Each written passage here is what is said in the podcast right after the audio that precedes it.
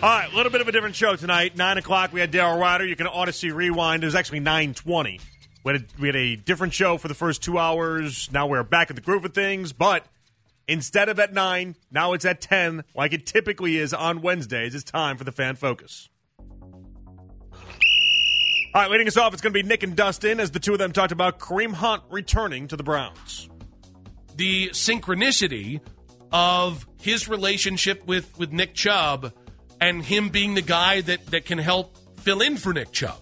Right? There's no replacing Nick Chubb, whether it's what he means to fans or what he means to uh, to the team. But I do think you've got a guy with that relationship who knows what Nick means to the fans, who happens to be from here, who knows what, what maybe Nick means to that locker room. I can't think of a better guy. And all you uh, all you had to do was open up your checkbook. Boom. And he's here. And he is here. And, he, and he's got his number back. Too. Thoughts? He's got his number back. Got his number back. 27. Like nothing's changed. It's like he's never he never It's like, you know, for him, what a win. yeah. Well, Well, I mean, it's unfortunate that Nick Chubb got injured, obviously. Yeah, yeah. But but I'm saying That's not a win. No, I know, but I'm saying like he he didn't have to go through training camp. He got his money. That's a win for Kareem. have we seen the the financials on this? Because I Four million, right? One Four year. million? Up till four million. One up year. to four million. Um, I really would love to know what the conversation like between the Browns and Kareem, what, what that, how that went down. Like, I, I want to know: was he promised a starting role? Was his role talked about? Because the reality is, like, when you bring in somebody for a workout, I'm pretty sure they knew who Kareem is and where he was. Like, I'm pretty sure you brought him in just to see is he out of shape. I think it's the number one thing. Yeah. And then from there, it's about like, do you have that conversation when you work them out? Like, hey, we're, we'll, we'll, the money is not the issue for us. What is what? Are, what are your expectations in terms of of how we use you? That's got to be the number one thing for the Browns, right? yeah, yeah, I think so. Because like he's not coming here to replace Nick Chubb. Just No. just to be clear, No. that's that's unfair for Kareem to be expected to do that. He's not even coming here to replace Jerome Ford, really. I mean, well, all right, that's not fair. Jerome Ford is the one that would be taking the spot of Nick Chubb, and then I guess in theory, Kareem Hunt, I said that backwards. Kareem Hunt would be replacing Jerome Ford in this equation. That's what I meant to say. It's a, it's like a trickle down effect here, right? We need a number two back. He's now a number two back. I can't imagine he didn't have a sweeter offer from any of the other five teams that he initially had offers from over the over the offseason. But hey, he got to miss the entire training camp. He got the the Brinks truck backed up, four million dollars, and he gets to stay with his hometown team. Where oh by the way, nobody gives him crap for that incident of the nine years ago when he resigns here. For us, that's just old news because we've seen what he's done in the community, and we genuinely we haven't seen another incident since. We genuinely do believe that he has learned his lesson in that regard, and he has turned a page in a positive way. You go to another fan base, they're probably not as easy on that. And also, he's got his complete structure here with all the people that have kept him out of trouble. So it's a, it's a win win all the way around. Win for the Browns, win for Kareem Hunt. It makes sense. All right, next up, Ken and Anthony ask uh, Chris Mueller, 93.7 The Fan in Pittsburgh. He's a host in Pittsburgh, right, with Poni in the afternoon. They saw shirts over the weekend. It advertised for their show, and on the back of it said, Congratulations on all of your success. Here we go. Are you guys really selling shirts that say congratulations and all your success? I don't think they're selling. No, I think somebody actually just made that shirt who's a fan of the show. But no, I have no knowledge of those shirts being sold. Are you saying that because I threatened a lawsuit against you? You did threaten a lawsuit against who? Me? All, all parties involved. You, Andrew Filipponi, Donnie Football, and Craig Riley. You wait. Where's this lawsuit? I haven't been summoned for anything. Oh, it's only on Twitter notified. right now, but I mean, if I got to get Tom Oh, Merriman involved, I will. It's Yeah. a Twitter lawsuit. Well, no, I mean, I, I, I will get litigation involved if that's the case. I mean, no, I know of nobody. I'll hire Perry Mason. I don't care. Uh, I have Now, no that'd be one hell of a trial, me versus Perry Mason, I'll tell you that right now. Would the would the trial be in black and white? Oh, it has to be. We'll flip a coin for color of black and white. Who was that guy? Raymond Burr. I like What? those old Perry Mason episodes. Those, Well done. those were those were all right, man. There would always no, be a nobody's surprise selling witness. to my knowledge, though. You going to get the former morning host on as a surprise witness? All right, that's enough. Oh, Goodbye. Chris Mueller, 93.7 The Fan in Pittsburgh. he just hangs up on him. Muller wanted to respond so bad, and he just hangs, hangs up on him. Uh, it's not the fact that you didn't print out the shirts that's the issue. The issue is that somebody that listens to your show and takes in your show enough believes that's your catchphrase. That is your Urkel, did I do that? And Urkel didn't take that from another TV show. Okay, that's the problem in that scenario. Good on Ken for pointing it out. Shame on every other radio host that use it, with the exception of people at 92.3 The Fan, because then it becomes like a station bit, and then it's just in good fun. But it would be weird if there was like an overtime with Jonathan Peterlin shirt, and on the back of it, someone printed out, Congratulations on all of your success. That would tell me instantly, we do it too much. They don't know the origin. We do it entirely too much. Baskin and Phelps, the latest, and Deshaun Watson. Here's a good point. Buyer beware. You knew what you bought when you brought him in.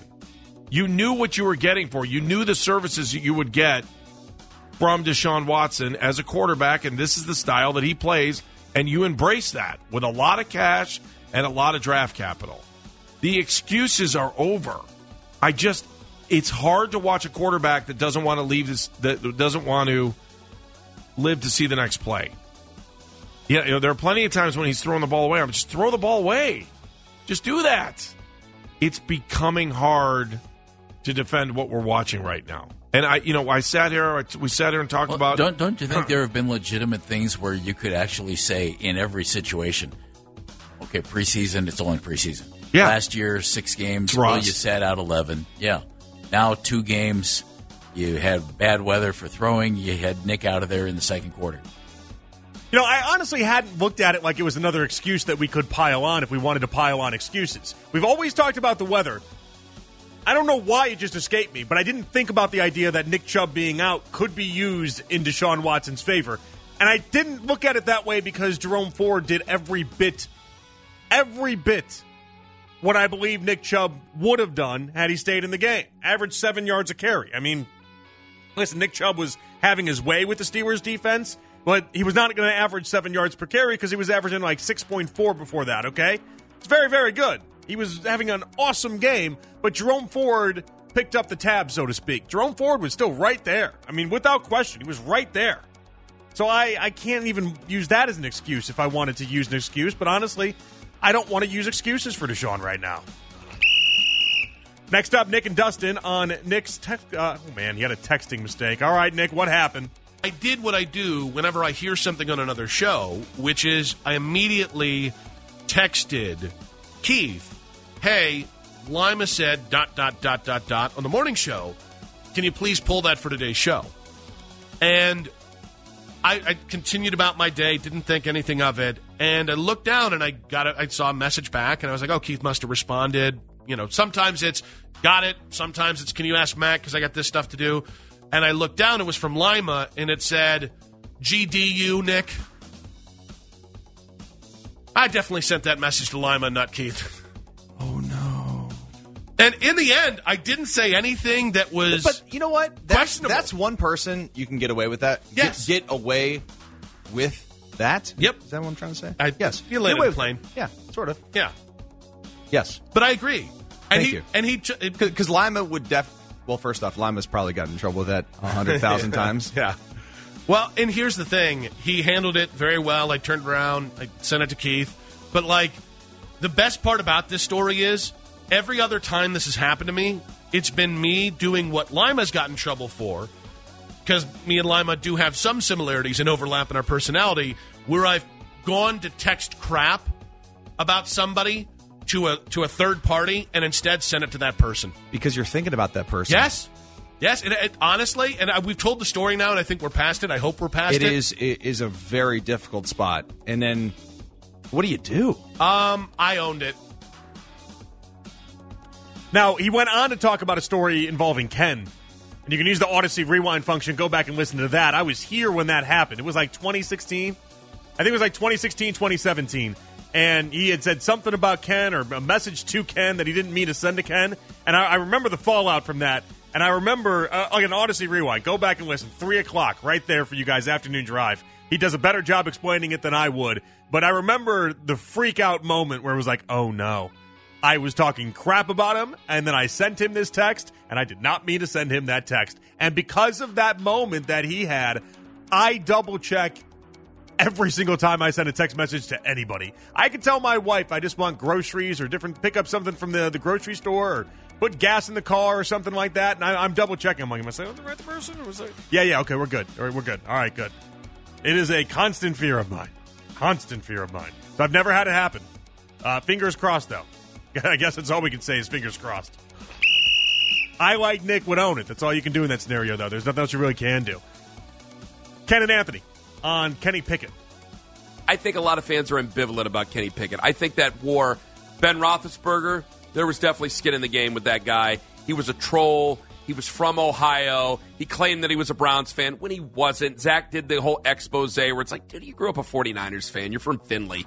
It's like two hours away. Stop. Flag City, USA. Been to Findlay, nice town, but let's be honest with each other here.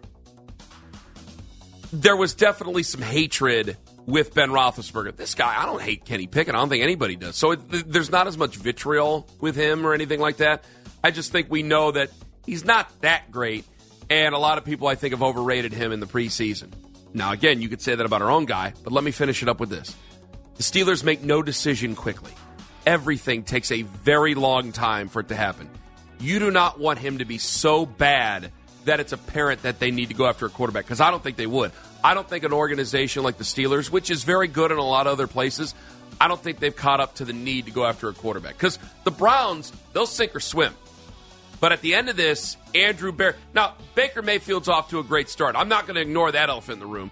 But by the end of the season, Andrew Berry could lose his job over this whole thing. But who knows what Baker Mayfield's going to be? And he can look at it and go, either you freaked out and you went after that guy, or B, do you think that Baker Mayfield, who's had two very good outings, do you think he's going to kind of come back down to earth of what Baker Mayfield is right now? It's been two weeks, but I want to ask you that question yeah. first. Yeah. Then Andrew I think Berry, it'll come down. He is playing well. He's playing confident. I'll give him that. Then Andrew Berry can look himself in the mirror and go, "I did my job."